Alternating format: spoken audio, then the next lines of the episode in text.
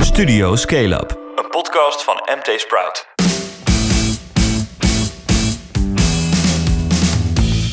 Dit is Studio Scale-up, de wekelijkse podcast van M T Sprout met alles over startups, scale-ups en de incidentele fuck-ups. Mijn naam is Filip Uters en tegenover mij zit voor het eerst collega Jelmer Luijmstra. Hey, hoi Flip, hoi luisteraars. Nou, hartstikke leuk om, uh, om mee te kunnen doen. Ja, even voor de af- en toe-luisteraar. Rémi L. Gieling, die heeft de band verlaten, die heeft een functie elders. Um, zodat wij als nieuwe informateurs het kabinet Studio Scale-up moeten gaan vormen. Wel degelijk. En, nou, gaat wel lukken, uh, toch? Ik zou zeggen, een stuk sneller dan Mariette Haar en uh, Johan Remkes. Oh, laten we hopen. Nee, dit kabinet gaat gewoon, dit, dit gaat gewoon door. Er is niks aan de hand. Dag Rémi, we zien je graag nog een keer. Maar niet tijdens deze podcast. Nou ja, hij mag een keer over A I komen vertellen. Maar goed, hey, vorige week hebben we dus een goede aftrap gehad met Maarten. En um, ben daarna, als een haas, moest ik door naar de R A I. Daar was de Consumer Electronics Show, de zes, die straks in Vegas is, in januari. Die gaf een preview. Daar staan zeventig Nederlandse start-ups. Die gaan mee in januari naar Vegas. En jij bent er ook bij, toch? Ja, als het, als het goed is, uh, zal ik het dit jaar voor M T Sprout naartoe gaan. Dus ah. uh, dat belooft toch echt wel wat uh, te worden, hoor. Ja, ja, ja, ja. ja mazzelaar. Ja, weet je, jij was aan de beurt. Ik ben de vorige keer geweest. Heb ik, het is echt een feest. Het is ook heel raar. Je loopt echt kilometers door al die, uh, ja. door al die casino's. Dan probeer je op de juiste plek op het juiste moment te zijn. Dat gaat heel vaak fout. Maar goed, dat Dutch Pavilion, die Nederlandse startups, dat is echt gaaf. Dat is gaaf. En zo had ik al heel veel bekenden. Nu ook uh, La La Land. Dat was onze yeah. jonge ondernemers yeah. van het jaar. Hè? Uh, Noy Hydro Loop natuurlijk. Dat is de Challenger van vorig jaar. Yeah. En uh, Constantijn van Oranje. Ik weet niet of die... Hij weet nog niet zeker of die meegaat volgens mij. Dat, was nog, dat is mister Tech Leap. Die heb ik afgelopen donderdag dus ook gesproken. En uh, nou ja, het stuk zelf moet je op de site lezen. Dat doen we in de show notes. Maar hij zei wel iets opmerkelijks. We gaan wel veel meer nadruk leggen op de community. Ja. Dus uh, ook omdat wij nog, nog maar achttien maanden bestaan. negentien maanden. Dat komt wel goed, toch? Of niet? Nou, dat is een kwestie nee. van... Uh... Nou ja, goed. Ik bedoel, uh, ik denk dat er dan misschien weer iets anders op komt. Maar we willen dat ook echt uh, opleveren. En, dan, en dat betekent dat je veel van de dingen die je doet, moeten ergens... Um, ja, ingebed worden. En, uh, en er is geen betere plek om het in te bedden dan in uh, een gemeenschap van ondernemers. Ja, dus bij een, wat sustainable te ja. om het... En, uh, en natuurlijk werken met partners en die partners die dat ook gaan overnemen. Dus we kijken nu naar wat, uh, wat is er af, afgerond in tweeduizend drieëntwintig en hebben we ja. opgeleverd. Wat ja. moet er ge- gekild worden? Zeg maar. En ook omdat we nu meer focus nodig hebben, want we hebben nog maar weinig tijd. Dus je wil echt je middelen echt inzetten om... Nu al terugkijken, dus bij, ja, ja, ja, dus wel evalueren. Ja, ja, nou en je kijkt en, en van wat, wat is er misschien uh, dat je moet, echt moet inbedden en bij, aan anderen overdragen. Ja. Dus dan zij kunnen wij misschien wel iets initiëren, maar op het moment dat je initieert moet je eigenlijk al andere partijen meenemen ja. om, um, om dat duurzaam te blijven doen. Oké, okay, dus uh, laten we zeggen exit Tech Leap, de stekker gaat eruit, Flip. Ja. Nou, het, het zal wel... Kijk, dit is wel de koninklijke weg wat mij betreft. Dus je krijgt een opdracht, daar krijg je budget voor. Klus maak je af en dan lever je hem op. Wat Constantijn ook zegt. En dan ja, is het aan een volgend kabinet, als het er ooit komt... om te bepalen, what's next? Hè? Hoe ga je dan weer starters en scale-ups aanjagen? En welke sectoren? Uh, hij zegt SaaS en online business, dat, dat gaat best wel goed. Die infrastructuur is er. De buitenlandse investeerders kijken al heel nadrukkelijk ook naar Nederland. Ja. Maar er zijn ook andere gebieden. Ja, er is zoveel tech. En, en deep tech blijft moeilijk. Dus dat is een beetje wat hij zegt. En wat, wat hij natuurlijk, de schijn wil hij vermijden terecht... Uh, dat hij zijn baantje wil voortzetten. Hij zegt, het is de leukste baan ter wereld... Maar ik ben ja. er niet om per se tegen wil en dank uh, Tech Leap als instituut voor te zetten. Maar ik denk, ja, wat vind jij? Wat mij betreft heeft al een tweede leven verdiend, toch? Straks. Ja, ik denk dat hij het afgelopen jaren eigenlijk best wel goed heeft gedaan op start-up gebied. Hij heeft wel heel goed aangevoeld ook uh, wat er leeft in uh, de community. Ook op het gebied van uh, diversiteit bijvoorbeeld. Ja, en, uh, snel het, gereageerd ja, op. Het streven op van Nederland ja. ook dat we meer unicorns willen hebben. Dat zijn toch wel twee dingen waar hij denk ik een belangrijke bijdrage in heeft geleverd. En uh, ja, ja, wat mij betreft mag hij blijven, hoor. Ja, en ja. moet ik zeggen, met Tech Leap, hele, de organisatie doet het. Hij is toch dat boekbeeld en hij heeft gewoon ja, een heel overtuigend vet. verhaal. Ja. Ja, ja, ook voor mij. Ik ben altijd onder de indruk. De man heeft, ja, die doet gewoon zijn huiswerk. En die ja. doet het met heel veel plezier, dat uh, zeker. Oké, okay. Hey, en jij verkeerde, dat was ook vorige week, in hogere sferen, geloof ik. Ja, dat klopt. Ik uh, heb uh, voor het eerst in mijn leven gevlogen in een elektrisch vliegtuig. Dat was in Teuge, bij de E-Flight Academy. Oh my god. En uh, ja, dat was erg bijzonder. Moeten ja. we nou ook elektrisch vliegen? Ik bedoel, ik ben maar net gewend aan elektrisch rijden in de auto. De uh, fietsen, die, die halen me links en rechts in. Nou ja, dat went ook al een keer. Nou ja, Uh, we moeten elektrisch ja. vliegen. Nou, ja, allemaal innovatie. Oké, okay, mooi bruggetje. Wat zijn de main stories van deze week? Vertel. Ja, vorige week werd hij miljardair door een beursgang. Sid Sijbrandij van GitLab. Dat is ons uh, ene verhaal. En de volgende, elektrisch vliegen dus inderdaad. Komt het van de grond of niet? Hmm, ik ben benieuwd. We gaan beginnen.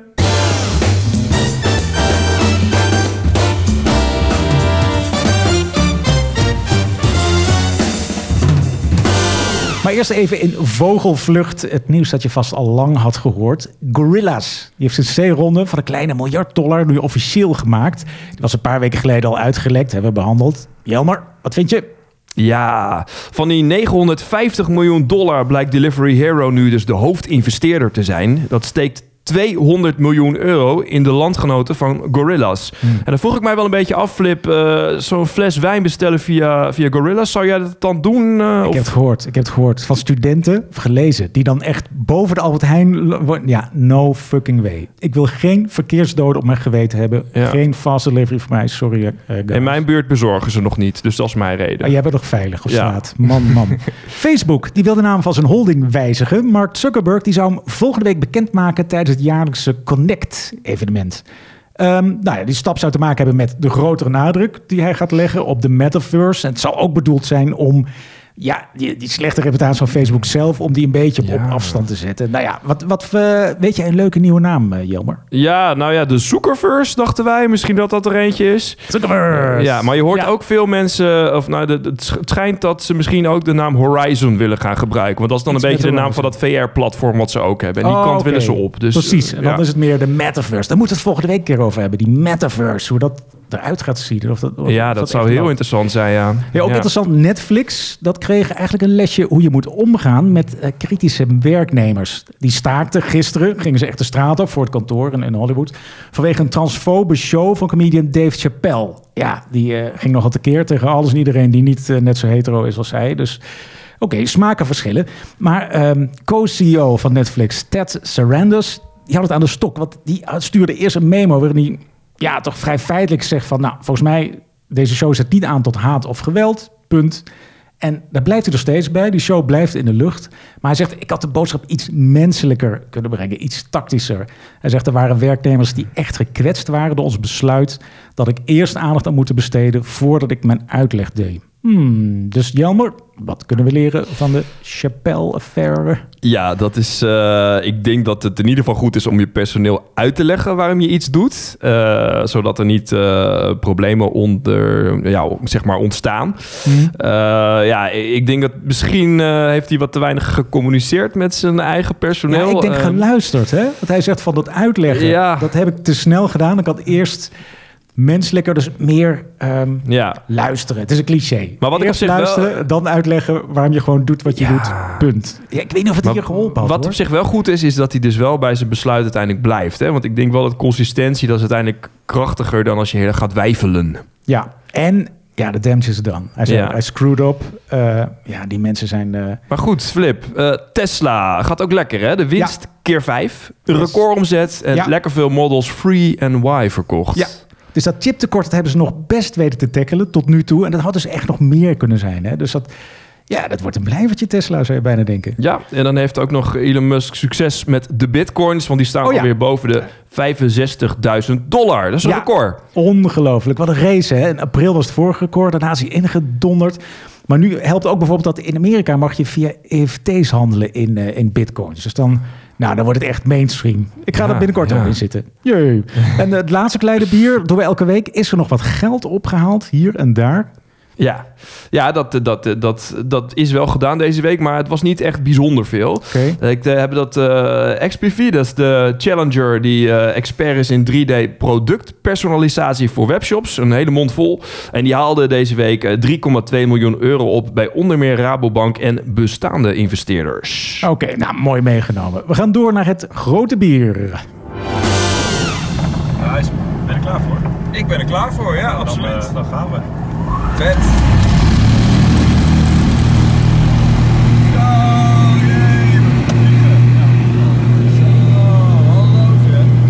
je het, hoor je het? Het Gelderse Teuge die heeft de primeur. De eerste vliegschool voor elektrische vliegtuigen van Europa. Jee! Nou, de oprichters die denken groot, maar ze beginnen klein. Dus je kunt nu nog met niet meer dan twee mensen in zo'n kist op batterijen.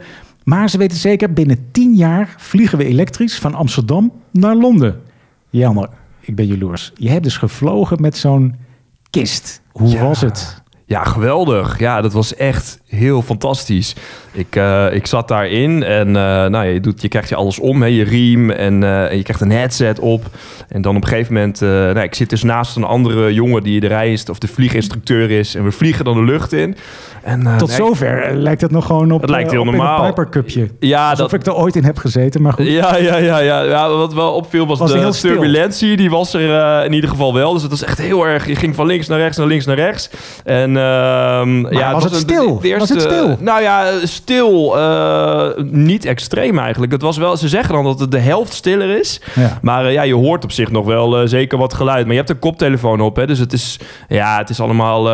Uh, het is, je hebt er niet zoveel problemen zit, mee. Je hoort de wind, de propeller. Uh, alleen dat dat motortje hoor je ja, niet. Ja, maar het is een fantastische ervaring. Mocht daar uh, ook nog even een stukje sturen. Dus als je naar links gaat sturen, ga je in één keer heel snel naar links. En naar rechts ook heel snel. Dus je moet echt heel precies moet je sturen. Um, ja, en, en uh, het, het, het toestel was dan... Uh, daar gaat het allemaal om. Hè? De, de Pipistrel Felix Electro. Ik hoop dat ik het ja? goed uitspreek. Felix maar, Electro. Ja, nou ja. Het, Waar komt dat vandaan? Wie het, bouwt uh, het? komt uit uh, Slovenië.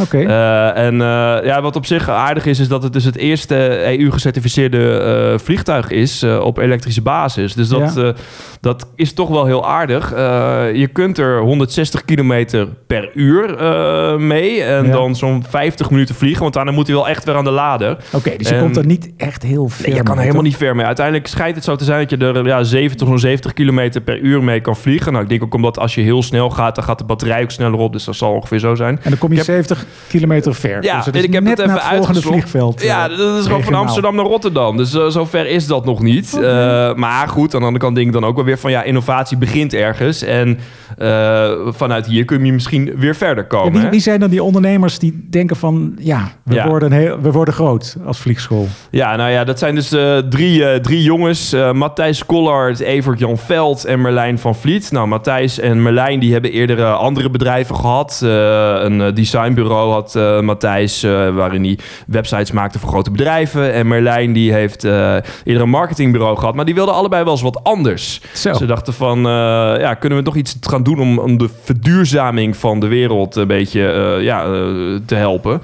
En zo kwamen ze in contact met uh, Evert-Jan Veld. Evert-Jan Veld, dat is een echt een vlieginstructeur en die okay. was hier ook allemaal mee bezig. En uh, nou ja, uiteindelijk zijn ze samen dat bedrijf begonnen.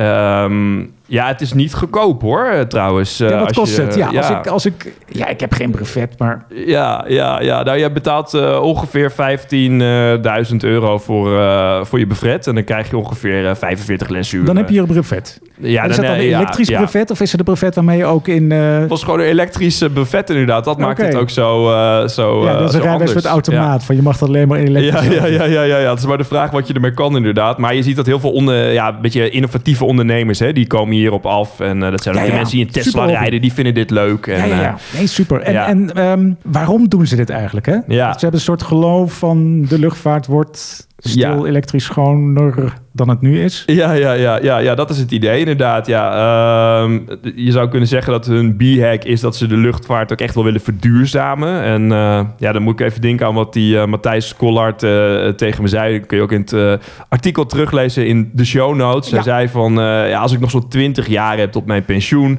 dan kan ik, niet, uh, kan ik dan niet bijdragen aan het verduurzamen van de luchtvaart. Nou, dat is wat hij dan nu een beetje doet.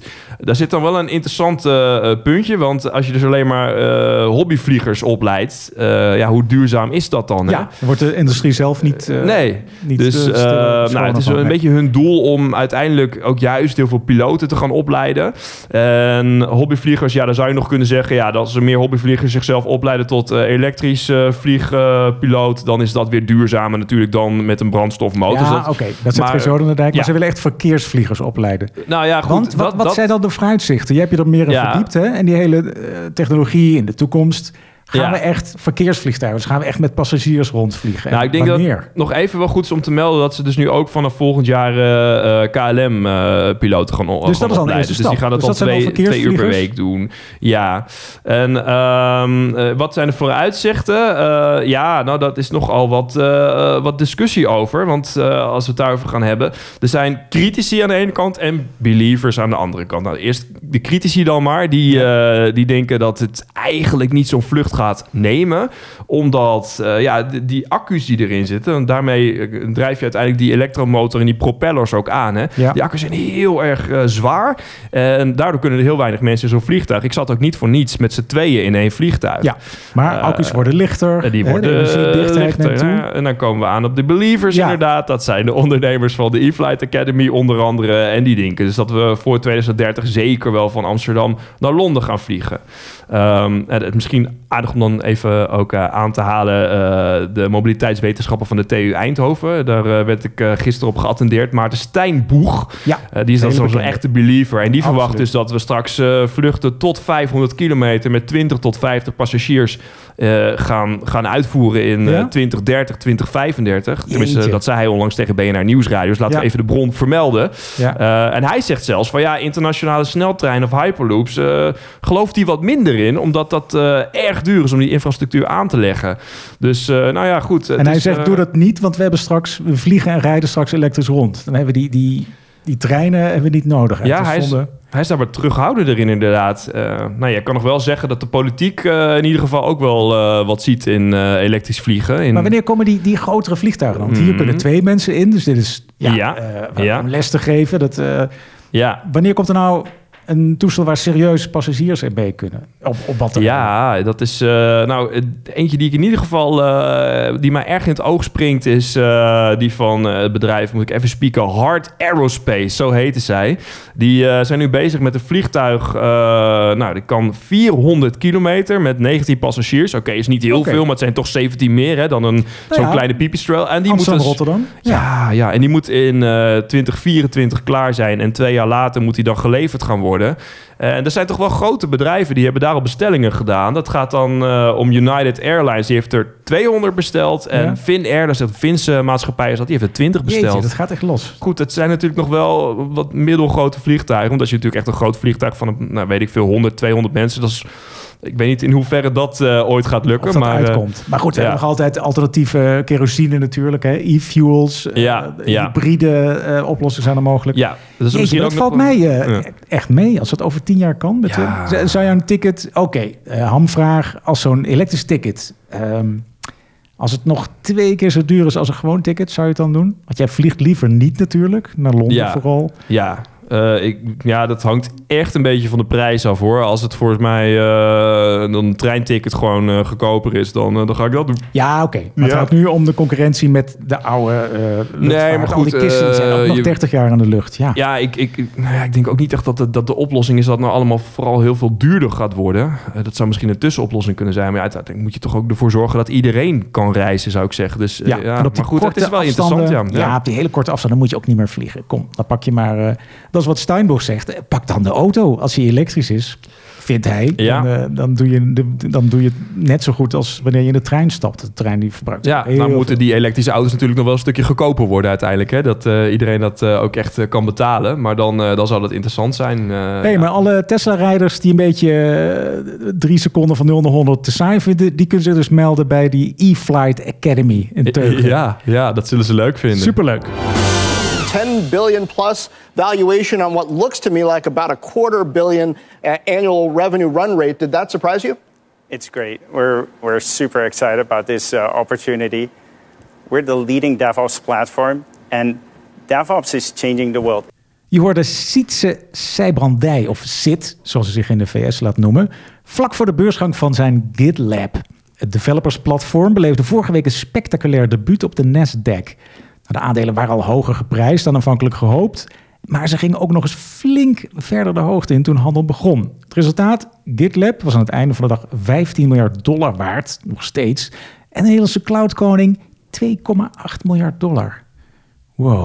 Oké, okay, dus dit is echt een succesvolle I P O, toch Jelmer? Ja joh, maar hij had de prijs ook al verhoogd. Hè? Op de eerste handelsdag kwam er nog eens vijfendertig procent bij de prijs bij. Maar de prijs had hij van tevoren al verhoogd. Dus dat, uh, dat ja. zeker, ja. Dus hup, schep, schep, schep. En wat hebben ze nou? Ze hebben ook vers geld opgehaald, dat GitLab. Ja, zeshonderdvijftig miljoen. En uh, ja, Sid zelf die heeft honderdvijftig miljoen aan zijn aandelen ook verkocht. Dus hij heeft zijn, zijn pensioenfondsje heeft hij al uh, liquide ja. gemaakt. En dan heeft hij dus hij heeft iets van negentien procent. Dus hij, hij, sowieso is hij loaded. Ja, hartstikke knap. Maar wie is eigenlijk die Sid Sijbrandij? Je hebt, je hebt hem laatst uh, even zijn, zijn, zijn doopseel gelicht, toch? Een profiel over hem geschreven. Ja, dat klopt inderdaad. Eind vorige maand was dat, uh, geloof ik. Uh, toen bleek het al dat hij naar de beurs uh, zou willen. Ja, het is een tweeënveertigjarige ondernemer die oorspronkelijk uit uh, Twente komt. Het is een echte beta-man. Hij heeft ook echt een uh, beta-studie technische natuurkunde en bedrijfskunde gedaan. Hm. Uh, na zijn studie kon hij uiteindelijk uh, aan de slag gaan bij een, uh, bij een I T-bedrijf. Dat was een lucratief uh, bod wat hij kreeg. Maar dat hm. heeft hij uiteindelijk niet gedaan om zelf te gaan ondernemen. Oké. Okay. En ja, nou ja, in, in eerste instantie begon hij dus een heel ander bedrijf. Een, uh, een bedrijf in tweepersoons duikboten. Hè? Uh, ja, dat... Uh, die importeren dat... die? Die ging je niet zelf bouwen, toch? Dat zijn van die bestaande... Oh, ik geloof dat hij dat gewoon ging importeren, maar... Ja, uh, ja, ook weer ja. toys voor, uh, ja, voor ja. girls en boys. Maar Jeetje. Hoe het ook zei, ja, dat was, uh, dat, dat was leuk, uh, le- leuk iets. Uh, maar deed hij wel voor een hongersalarisje. Dus hij ging weer even bij zijn ouders wonen om rond te kunnen komen. En uh, nou ja, in tweeduizend zeven kwam hij uiteindelijk op de programmeertaal Ruby terecht. Want ja. daarvoor vond hij programmeren altijd maar een beetje saai, iets nerdy-achtigs. Uh, maar Ruby vond hij zo leuk dat hij die duikboten gewoon vaarwel zei ja, en uh, aan het programmeren Zij is niet geslagen. Per se software-nerd Uh, van geboorte of zo. Hij is gewoon een keer gestuurd op Ruby en heeft ja, zichzelf leren programmeren. Dat is grappig. Ja, dat Ruby, daar heb ik zoveel mensen over gehoord dat, uh, dat ze daar uh, geïnteresseerd in zijn geraakt. Ja. Maar hij dus ook inderdaad. Ja, was toen ja. super nieuw. En toen ja. um, stuitte hij op iets heel interessants. Ja, nou hij was eerst een tijdje dat hij dan als één pitter bezig. Dan ging hij websites ontwerpen. Heeft hij volgens mij ook nog onder andere voor de overheid gedaan. Maar in tweeduizend twaalf stuitte hij op een interessant open source project van twee Oekraïners. Uh, dat is dan Dimitri Zaporozhets en Valery uh, Zitsov. Die hebben dat dan samen gedaan. Ja, moeilijke namen. Uh, maar het idee is, met die software kunnen programmeurs online samenwerken aan apps en projecten. En dan gemakkelijk zien welke wijzigingen zijn aangebracht. Dus dat is een... Um... Ik moest het ook op zo. Ja, we schrijven er zoveel over. Hoe, nou, wij zijn geen programmeurs, maar dit is een DevOps-platform. Dus waarmee je samenwerkt, mm. samen code uh, ontwikkelt, nieuwe versies oplevert, test, uh, deployt, uh, ook echt gewoon live. Uh, en dan als de software live is, ook nog kunt monitoren hoe, hoe het allemaal werkt. Uh, dus echt de meest... Ja, ja, ik denk dat je, dat je het heel goed in Jip en Janneke taal nu uh, samenvat. Nou, inderdaad, dankjewel, ja. dankjewel, dankjewel. Ja, en daar werken dus echt miljoenen ontwikkelaars met elkaar samen, toch? Voor ja. de grootste bedrijven uh, ter aarde. Ja, in Jeetje. tweeduizend twaalf ook al, hè. driehonderd mensen online die daar al mee bezig waren. En uh, nou ja, op een gegeven moment stuurt hij dan die Dimitri maar zijn mailtje van... is het oké okay als ik hier een platform uh, omheen voor bouw? En uh, ja, dat, vindt hij, dat vond hij goed. En samen begonnen ze toen GitLab en... Uh, Ja, vandaar is het eigenlijk een succes uh, uh, geworden. Ja, dat is open source. Maar inmiddels, ze verdienen toch wel goed geld ermee, hè? Ik geloof uh, tweehonderdvijftig miljoen dollar op, uh, op jaarbasis. Ja, zeker. Ja, ja, dus maar de kern dat, is dan open source. En ze leveren heel veel extra toeters en bellen en enterprise ondersteuning. Ja, ze hebben uh, er nu ook model, gewoon een model omheen. Hè? Zo'n soort van freemium model waarbij je voor extra functionaliteiten kan betalen. Dus dan is het nog steeds een beetje open source allemaal. Um, maar ja, wat op zich wel interessant is, is dat uh, in de begintijd... Uh, ja, wilden eigenlijk helemaal geen geldschieters hebben. Hè? Ja, dat, dat is eigenwijs, uh, toch? Want ja. je ziet ook GitHub en, en al die mensen, die, die ja. zijn allemaal loaded natuurlijk uh, ja. toen al. Nou, hij wou toen echt de zelfstandigheid in zijn bedrijf uh, wou die, wou die echt houden. En ja. Uh, nou ja, dat heeft hij uiteindelijk toch wel echt flink om moeten gooien natuurlijk. Want hij heeft uiteindelijk zes uh, investeerders aan, aan boord gekregen. Ja, echt de grote der aarde. Ja, uh, want ja. dat is gewoon niet vol te houden. Als je concurrenten, ja, met name weer GitHub, als die, als die zo overladen worden met kapitaal... Ja, je moet toch wel gelijk je moet wel. opgaan of zo. Je wilt toch ook die snelheid erin houden? Ja, ja. Ja, en er is ook een mooi, uh, moet ik nog even aan terugdenken, is ook nog een mooi uh, voorbeeld van toen hij bij Y Combinator zat. Hè, want daar is, dat begon het allemaal een beetje het grote succes, volgens mij in tweeduizend vijftien ongeveer. Ja. En uh, toen uh, zei hij ook dat hij uh, vroege medewerkers eigenlijk liever geen aandelen wil geven. Dus hij was helemaal niet zo van dat Amerikaanse van uh, uh, geld ophalen, aandelen weggeven aan medewerkers. Uh. Maar toen kwam hij bij Y Combinator een beetje achter van, uh, oh oké, okay, talent uh, wordt hier een beetje door afgeschrokken, weet je wel. Die, die ja. wil hier niet uh, met Trend. mij samenwerken. Ja. Opties willen we aan. gedaan worden. Ja, dat was voor mij een beetje het moment, dat idee dat heb ik tenminste een beetje, dat hij het roer omgooide. En toen uh, ja. ging het sky high. En dat is wel echt ja. dat, je, nou ja, dat hij het spel volgens de Silicon Valley regels uh, ging spelen. Ja, ja. Jeetje, en nu is het dus enorm, hè? dertienhonderdvijftig werknemers heeft hij. Ja. Waar hij nog nou, minstens net zoveel aandacht mee krijgt als, als met dat product van hem, die dienst. Ja, um, is de manier waarop zijn bedrijf georganiseerd is, toch? Volledig remote. Dus niet vanwege corona, maar gewoon altijd al, toch? Ja, best wel heftig, hoor. Ze hebben dan dertienhonderdvijftig werknemers in, even spieken, in vijfenzestig landen wonen ze. Hè? Die, die werken gewoon allemaal thuis. En dat is niet eens een hoofdkantoor. Hij heeft wel in San Francisco had hij dan een tijdje een hoofdkantoor geopend, maar... Ja, daar zal die dan zitten met een klein kantoortje. Maar het is toch zeker niet de bedoeling dat daar uh, allemaal mensen inderdaad de hele tijd naartoe komen. Uh, ja, wat, hoe zou jij dat vinden dan? Uh, als je echt alleen maar thuis werkt? Ik zou het best wel heftig vinden eigenlijk. Ja, ja, je wil elkaar zien. Nou ja, ja, maar niet op kantoor natuurlijk. Ze zullen wel lekker uh, lunchen met elkaar. Of ja. in al die coworking spaces af en toe elkaar opzoeken. Ja. Maar ik las inderdaad dat, dat Los Angeles... Nou, mensen stonden twee keer in de file en toen hield ze het voor gezien. Dus van ja, ja het was ja, hier ja, in Nederland. Ja. Van, ja, ja. Je, misschien moet je van de baas een deel van de tijd. Maar ja, liefst wel op die dagen dat het nog een beetje te doen is qua files. En op de dagen dat je mensen ziet met wie je echt heel productief samenwerkt. Ja, en het heeft maar natuurlijk ook wel weer een voordeel. Hè? driehonderdvijftig medewerkers. Ja, en je, je haalt ja. ze ook niet zomaar in, um, op een festivalletje bij elkaar. Wat... Uh, Die deed het ook alweer. Uh, Young Capital heeft één keer in zoveel jaar een enorm festival. Mm. Dat is echt duizenden. Dat kon afgelopen jaar ook niet. Maar en misschien, het zijn veel developers zelf, toch? Die dertienhonderdvijftig man. Dus misschien zijn er niet per se mensen ja. die heel erg uh, in de meute willen opgaan en elke dag aan de nee, maar je kan ook wel weer voorstellen dat die dan bijvoorbeeld het leuk vinden om uh, een tijdje op Curaçao te wonen en daar uh, lekker te gaan programmeren voor hun bedrijf. Hè? Ja. Je kan wel overal ja. wonen. Dat is dan wel weer een ja. voordeel. Ja, we natuurlijk. Zijn echt alfa's. We zijn gewoon heel erg jaloers op al die developers. Ja. Waarvan je dan iedere keer hoort van, oh, ze gaan even een paar maanden naar uh, Bali. Oh ja, ja, ja, ja, ja, ja, dat is populair. Bekende, ja, ja. Digital nomads, ja. Digital nomads. Nou, deze hebben bij elkaar... Um, want het is ook... GitLab gaat het over, hè? Je hebt ook GitHub. Ja. De kern is allebei Git. Dat is die open source, uh, dat, dat, die platformsoftware. Maar verwar ze niet met elkaar. GitHub is inmiddels van Microsoft gekocht. tweeduizend achttien voor zeven komma vijf miljard dollar. Dat is GitHub. Die is wel echt de marktleider. Daar zit meer dan drie kwart, meer dan zes, uh, tachtig procent van, van de developers die werkt... Uh, die is actief op uh, GitHub. En GitLab is dus... Ja, klein kun je het noemen, maar de concurrent, daar zit zevenendertig procent op. En um, het model is inderdaad open source, dus in de kern gratis. Maar je kunt voor negenennegentig dollar per gebruiker per maand uh, betalen. Ja. Nou, dat levert dus die tweehonderdvijftig miljoen uh, per jaar op. Jeetje. Zie jij met GitHub nog uh, voor een uh, iets gevaarlijks eigenlijk? Volgens mij is... ja. Geen idee. Volgens mij, dit lijkt me een markt waar er voor die twee enorme grote partijen genoeg ruimte is. Ja. Um, wat leuk is wel, in Nederland is ook zo'n partij uh, veel kleiner, veel jonger. Code Sandbox van Yves van Hoorne en uh, Bas Buursma. Code Sandbox, die heeft ook op onze lijstje staan. Als jonge ondernemer, als start-up van het jaar waar ze genomineerd volgens mij. Code Sandbox is ook zo'n, zo'n DevOps platform. Maar zij doen echt maar een, een, een deeltje. Maar dat schijnt ook... ja. Dus nu nog embryonaal. Ze hebben pas maar slechts tien miljoen opgehaald of iets meer. Mm. Maar dat zijn volgens mij ook van die partijen. Die sluiten wel weer aan op GitHub in dit geval. Maar dus vanuit Nederland komen er ook wel uh, partijen... die misschien in de toekomst uh, misschien geen miljardair worden... maar wel heel bekend en heel gebruikt. Uh, veel gebruikt door, door, door veel developers. Ja, de dus dat... GitLabs van de toekomst die melden zich alvast weer. Ja, vind ik wel. En dat gaat niet om de miljarden, maar inderdaad... om de manier dat je het, de manier waarop software wordt uh, gemaakt, uh, ja, verbetert. Want dat is volgens mij dat heilige doel van, uh, van uh, Sietse. Um, die zorgt ervoor dat dingen die normaal maanden duren, dat dat gewoon echt in weken kan. En hij mm. had ook een voorbeeld van iets in twee weken en een klant gebruikt nu zijn platform en dan is het ineens in twee dagen gepiept.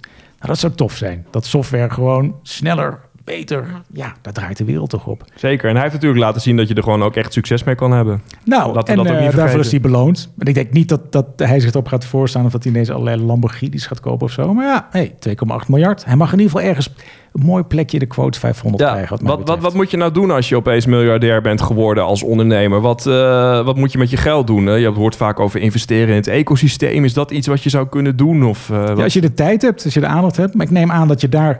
Nou ja, hij heeft die honderdvijftig miljoen gecashed. Ik denk dat je daar ook weer een deel van uitzet bij V C's. En uh, dat je zelf... Je wordt volgens mij ook plat ge, gemaild hè, door mensen die iets van je willen. Ik weet niet. Daar heb je een dagtaak doorgaan. aan om ja, die, om die en, mensen weg te houden. Precies. En volgens mij moet hij zich concentreren op uh, GitHub uh, inhalen of, uh, of verslaan. Daar heeft hij die miljarden nog wel voor nodig.